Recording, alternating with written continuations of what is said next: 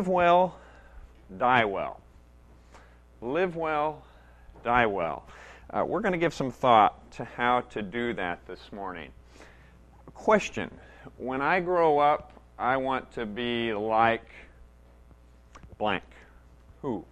Who do you fill in the blank with? When you were younger, and for those of you that are younger now, who do you fill in that blank with? And for those of us who uh, have walked a few days on this earth, who do we try to model our lives after? Do you give it any thought? Uh, should we? For me, uh, on a humorous aside here, Teresa just wishes that I'd grow up, period. And I am working on that. But uh, uh, as a young boy, I loved baseball. And uh, as an old boy, I still love baseball. I used to lay up at bed, in night at, at, in my bed and listen to the St. Louis Cardinals uh, on radio under the sheets when I was supposed to be sleeping. And this was before the Royals, so uh, the Royals didn't even exist yet. But in 1967, when I was a young boy, uh, the St. Louis Cardinals won the World Series. Such an exciting year for me. Uh, world champions, the best team there was. I was so excited. I had lots of heroes on that team, and I wanted to grow up and be just like many of them. One of them who was my favorites was Bob Gibson, a great pitcher for the St. Louis Cardinals. Uh, still has major league records today, 40 years after he's been retired. He had the lowest ERA ever of, of 1.1. It means he allowed one run per game for an entire season. It's just, just amazing. Uh, uh, on another aside, the Royals' selection to the All Star team this year had an earned run average of five. So, and he was our All Star. So that, that tells you a little bit about how good Bob Gibson was. He won seven World Series games in a row over three years. He was a power pitcher, very dominating, very much like the Roger Clemens of a few years ago that Zach and I go around and around about. And I was determined to be like Bob Gibson as a young boy. Number 45, he had two Cy Young Awards, which is the award given to the best pitcher in baseball. He had 268 strikeouts in, in one year. He threw a perfect game. He helped the Cardinals win two World Series championships during the 60s. I was going to be like Bob Gibson. I got his book, and I didn't read in those days. Uh, I, I, didn't read. Matter of fact, I'm trying to make up for it now. I, I wasn't much of a reader in those days, but this book was by and about Bob Gibson. So I got his book, and it was the first book I can remember owning and reading. It was, it was titled From Ghetto to Glory, and it was the story of Bob Gibson and how he came out of a very uh, impoverished situation where his father wasn't uh, around and, and started out in, in, very tough times. And, and yet he made it to the big leagues. And I thought, Bob can do it, I can do it. The next year, playing baseball out at Scaba, I pitched and I loved it. And we won our league and I received MVP honors. And it was just such a great time because I was becoming like Bob Gibson. And I thought about it and I dreamed about it. And I worked very hard at becoming like Bob Gibson. I had other heroes on the team. Lou Brock stole 118 bases. And uh, I was fast, so I started stealing bases. And Curt Flood was a gold glove center fielder. And so when I wasn't pitching, I was shagging balls out in center, center field. I have Curt Flood's autograph on a baseball to this day. It's still on my dresser. I told you I should grow up earlier. They're all future Hall of Famers, great ball players. They were my heroes, and I wanted to be just like them. Um, I do get it naturally. For those of you that don't know, I'm named after a St. Louis Cardinal baseball player, Stan Musial. So uh, my dad obviously passed this on to me as well. My nickname throughout life has been Stan the Man. And uh, not a bad nickname, as nicknames go. I've heard a lot worse, actually. Uh, but, uh, but as I got a little older, played a lot of baseball, too much baseball, every summer, all summer, not allowed to do anything else. We traveled and you couldn't swim during weeks where you had four or five, six ball games, and you couldn't go out to the farm and see grandpa, and you just couldn't do anything else. I, I, I burnt out as a very young, young boy. No problem. I found a new passion the out of doors and all the activities that go along with it. Hunting and fishing and hiking and camping. I, I simply loved it, and I, I still do. And as luck would have it, I found a TV program, The Sportsman's Friend, with Harold Ensley. Any of you uh, date yourself and remember that, uh, that program? Uh, it was a great program. It was on Sunday mornings, and I got up on Sunday mornings thinking about The Sportsman's Friend. Think about that for a little bit. And amazingly, the fish were always biting. You know how these shows go? Uh, it looks like they're just reeling them in one after another. It might have been hours between fish, and they were using videotape to trick me, but it looked to me like the fish were always biting or they were always uh, able to, to get their game if they were hunting. I looked forward to Sundays for wrong reasons, and when I grew up, I wanted to be like Harold. Spend all my time hunting, fishing, being the out of doors. I, I thought that would just be great. And I started reading and studying how to do that. And my first magazine subscription was to a magazine called Outdoor Life, and that sort of sort of describes what I was interested in. And and I'm I'm I'm wondering if you're beginning to see a pattern here. I'm I'm wondering if you're beginning to see a problem here with Stan and his priorities. I was a Christian during this time, but I wasn't taking my faith very seriously at all. As a matter of fact, uh, I wasn't becoming more like Christ. I wasn't investing time to do so. I became more like Bob Gibson. How? Well, I worked at it. I practiced. I studied. I read his book. And for Harold Ensley, uh, I became more like him as well for the very same reasons. But as far as becoming more like Christ, I wasn't working very hard at that at all. I wasn't reading his book. I wasn't studying his Word. I wasn't trying to become more like Christ. And I don't mean to knock baseball or any other sport or the outdoors. Uh, they're great, and certainly in their proper places, they're they're absolutely wonderful. Maybe your personal heroes uh, were or are different. Maybe you looked up to musicians or actresses or writers or politicians or, or whoever that may be. But when priority is not given to Christ and becoming more like Christ, then we need a little pruning, don't we? If things are getting in the way of our walk with the Lord and our uh, desire to become more like Him each and every day, then we need to be pruned. If I'd been spending time in God's Word, I might have found some better heroes, people that would have helped me learn to give glory to, to God instead of those who were receiving glory unto themselves. Our Bible is full of heroes, and uh, I could name many uh, Joshua and Joseph and David and Moses and, oh my goodness, Isaiah and Hosea and all the prophets that Mike's been teaching on, and Matthew and Mark and Luke and John and Paul and so many others. We get to Acts chapter 6 and 7, and, he, and a man by the name of Stephen shows up. And this morning, we're going to take a look at the life of Stephen and see if he is worth looking up to see if he is worthy of being a role model for us as Christians, a real hero, someone who will help point us towards Christ. His whole story, at least what we know of it, is told in Acts chapter 6 and 7, and you can turn there if you'd like. We'll be referring to that a number of times over the morning. Just two chapters, a couple of pages in God's Word, uh, but they sure are action packed. And I want to share a few observations about Stephen and his life that I think we can apply directly to our lives today. Mike, in his teaching, has been majoring in the minors. I almost said minoring in the majors. I guess it's majoring in the minors. And Stephen in the New Testament is certainly a very minor player with what I think we all know is a very major testimony. The setting is the early church, the early days of the church, and the church is growing fast, and many people are coming to know Christ. A very exciting time. Can you imagine what it must have been like? And for the disciples, their main focus is preaching and evangelizing and prayer.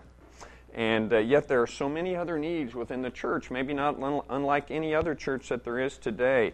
Uh, the example we're dealing with here were the widows, who, along with the spiritual food that they had received, through God and through God's Word and the message of Christ, they needed some physical food as well. They needed some bread. And this took time and it took work and it took people who were willing to serve. Stephen is chosen to be the leader of this group. Why? Because he was, he was said to be a good and godly man. We don't know much about Stephen's past, but we do know that since he met Christ, from the time he met Christ, his life was characterized, Acts 6 8 says, as a man full of God's grace and power. That would be great to be said about any of us, wouldn't it? Full of God's grace and power. It's like that for us, isn't it? Our life before Christ is of little consequence, but making the most of our life since Christ is what matters. Are we making a difference? In a great line from The Lord of the Rings, when Frodo is complaining about his job, his assignment, his calling, his duty as ring bearer to transport this ring. And he's really not much, he's not liking his assignment much. He, he's wishing he had a different job. Maybe, maybe sitting back by the fire eating another meal, as, as Frodo would have enjoyed. Uh, and he's, he's complaining, and Gandalf listens to him, and, and very wisely, Gandalf says to him, But that is not for us to decide, Frodo. All we have to decide is what to do with the time that is given to us. What will we do with the time that is given to us, our most precious resource, our time, and how do we spend it? Stephen has used his time well and wisely and is being recognized for his wisdom here. But notice what job he's chosen for. He's chosen to be the 12th disciple. No? That job's already been taken, hadn't it? Uh, Judas has already been replaced. He's chosen for a prestigious position within the body of believers. No, not, not really. Uh, he's chosen for a high ranking appointment in the leadership of the new church. Well, no to all of those. Acts 6, chapter 2, 6, verse 2 says this It would not be right for us, the disciples, to neglect the ministry of the Word of God in order to wait on tables. Stephen, this incredible man of God that we know so much about already and will learn more about in the verses to come, was chosen to be a waiter, a servant. Anybody in the past work as a waiter or a waitress? Any, of you out here? Yeah, I see a few hands going up. Anybody currently work as a waiter or a waitress? I, I made it as high as busboy at one, uh, one job that I had, and I, I don't remember thinking I was called by God for that job. Okay, I was glad to get on to another job. Anyone ever volunteer for Meals on Wheels, the program that we have here in Topeka? Yeah, I see some hands hands go up delivering meals to folks who are shut in and, and can't get out. It's it's a wonderful ministry here. Stephen was basically chosen for that. He was chosen for that position to, to head up Meals on Wheels of their time. And he didn't complain or request a better job or ask for a different calling or say, Why this, God? He willingly and readily accepted his calling. So, so far, what are we learning about Stephen? Well, we know that he lived a good and godly life from the time that he met Christ as his Savior. And we've learned that he's willing to serve, to do what is asked of him, to meet the needs of the growing community of Christ. And thirdly, we learn that he spent time in Scripture, studying God's Word. Very, very important. Uh, I told you how much time I spent in this as a young child. I was more interested in outdoor life or books about baseball players than I was about this, this book. But Stephen knew God's word, and he got into a discussion with some Jews at the temple. And verse 10 says they could not stand up against his wisdom or the spirit by which he spoke. Almost all of chapter 7 is his testimony before the Sanhedrin, the court that is, uh, that is uh, questioning him, and he recounts the story of God's chosen people from Abraham clear to the current time of Christ and, and Christ's ascension into heaven. And he does so boldly. He knows his scripture and he's ready to speak it when called upon, and he does so boldly. He certainly is not ashamed of the gospel of Christ, no matter the consequence and uh, we'll read a little bit about those consequences shortly. He reminds me a lot of Peter and John before the Sanhedrin, just a couple of chapters earlier, where they're arrested for their uh, affiliation with Christ, and their sentence is, well, you can go, but don't say anything more about this Jesus. And Peter and John say, sorry, can't help it. You haven't been where we've been and seen what we've seen and experienced what we've experienced. Uh, we can't help but speaking about what we have seen and heard. And that's Stephen here. So we know that he's lived a good and godly life. We know that he was willing to serve and was full of the Spirit, and he spent time in Scripture and was willing to proclaim it boldly. Someone we can look up to, I, I, I think, absolutely. Pretty good. Uh, would we like that to be said of us after we passed? I, I think we would. Can we consider Stephen someone to look up to, his life, someone to model ours after? uh, you bet, a role model for those of us who are Christians. And for those of you who are younger and looking for role models, uh, think about Stephen. He's, he's a great one. Stephen lived, lived very, very well, but there's, but there's more to the story, isn't there? Stephen also died very, very well. Let me read a few verses about the, from the end of uh, chapter 7, verse 54 through 60 at the end. If I can, you can follow along. When they heard this, Stephen's testimony before the court about Christ, they were furious and gnashed their teeth at him. But Stephen, full of the Holy Spirit, looked up to heaven and saw the glory of God and Jesus standing at the right hand of God.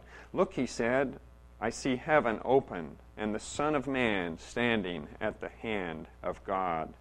At this, they covered their ears, and yelling at the top of their voices, they all rushed him, dragged him out of the city, and began to stone him. Meanwhile, the witnesses laid their clothes at the feet of a young man named Saul. While they were stoning him, Stephen prayed, Lord Jesus, receive my spirit. Then he fell on his knees and cried out, Lord, do not hold this sin against them. And when he had said this, he fell asleep and Saul was there giving approval to his death. Stephen lived well. He certainly died well. Do you ever think about that? How you will die, what you will be like when you'll die, what you'll say during those moments, what will go through your mind? Do you want to be like Stephen? Yikes, uh, stoned to death. Maybe not, but what about his attitude at the time of his death? What about his very last actions on this earth? Praying, seeking and asking God to forgive those who were killing him, even in the midst of their very loud and violent hatred towards Christ that they were taking out on Stephen. And seeing Christ waiting for him in heaven. The way I look at it, it doesn't get much better than that. Stephen lived well, Stephen died well. And my challenge to us and the challenge to me this morning is certainly for us to do the same thing because I think right now in heaven, Stephen is doing very well. And uh, we sometimes think that this earth is more important than it is. And yet, what's truly important is how we live and how we die. Stephen lived well, and Stephen died very, very well. Young people, if you're looking for a hero, uh, Stephen is certainly one that fits the bill. Um, I think it's okay to look up to uh, somebody like Bob Gibson, but I'll just tell you from my life, I had Bob Gibson up here and I had Christ here. And the Stevens of the world I didn't even know about because I wasn't spending time in my Bible. So make sure you get that uh, going the other direction. Stephen came to know Christ as his Savior. He lived a good and godly life and was full of Christ's Spirit. He had a servant's heart and was willing to do whatever was asked within the church at the time. He studied his scripture, and not only did he spend time reading it, but when he was called on to recite it, to speak it, he was ready, wasn't he? And we need to be as well. And not only was he ready to share it with his friends in a very friendly setting, but he was willing to share it with the court, those that he knew were going to persecute him and ultimately kill him. And he died well, and he was ushered into Christ's presence in heaven. What a life. He may have come up short as earthly rewards go, but again, uh, he didn't go out bitter. He went out in a very similar way to Christ, didn't he? Christ died while he was um, asking forgiveness for those who were killing him. And Stephen did exactly the same thing, forgiving those people who were inflicting such horribly violent pain and death on him. Stephen truly lived well and he died well. And may his life be a challenge for us today. Let's pray. Dear Lord, as we seek to become more like you, we thank you for role models like Stephen, great examples that you've given us from Scripture. And, and as we're so bombarded, Lord, with cultural messages of, of who we should be like and what we should look like and what we should do, Lord, take us back to your word, take us back to Scripture, and remind us that we're to spend each and every moment of each and every day becoming more like you, studying you, learning your word, and being willing and ready to live and speak for you in a day, as we learned already in Sunday school, that is so antagonistic towards you and your creation and your great love for us. Lord, help us to be salt, help us to be light, help us to be a sweet aroma in the world that, that we live. In Jesus' name, amen.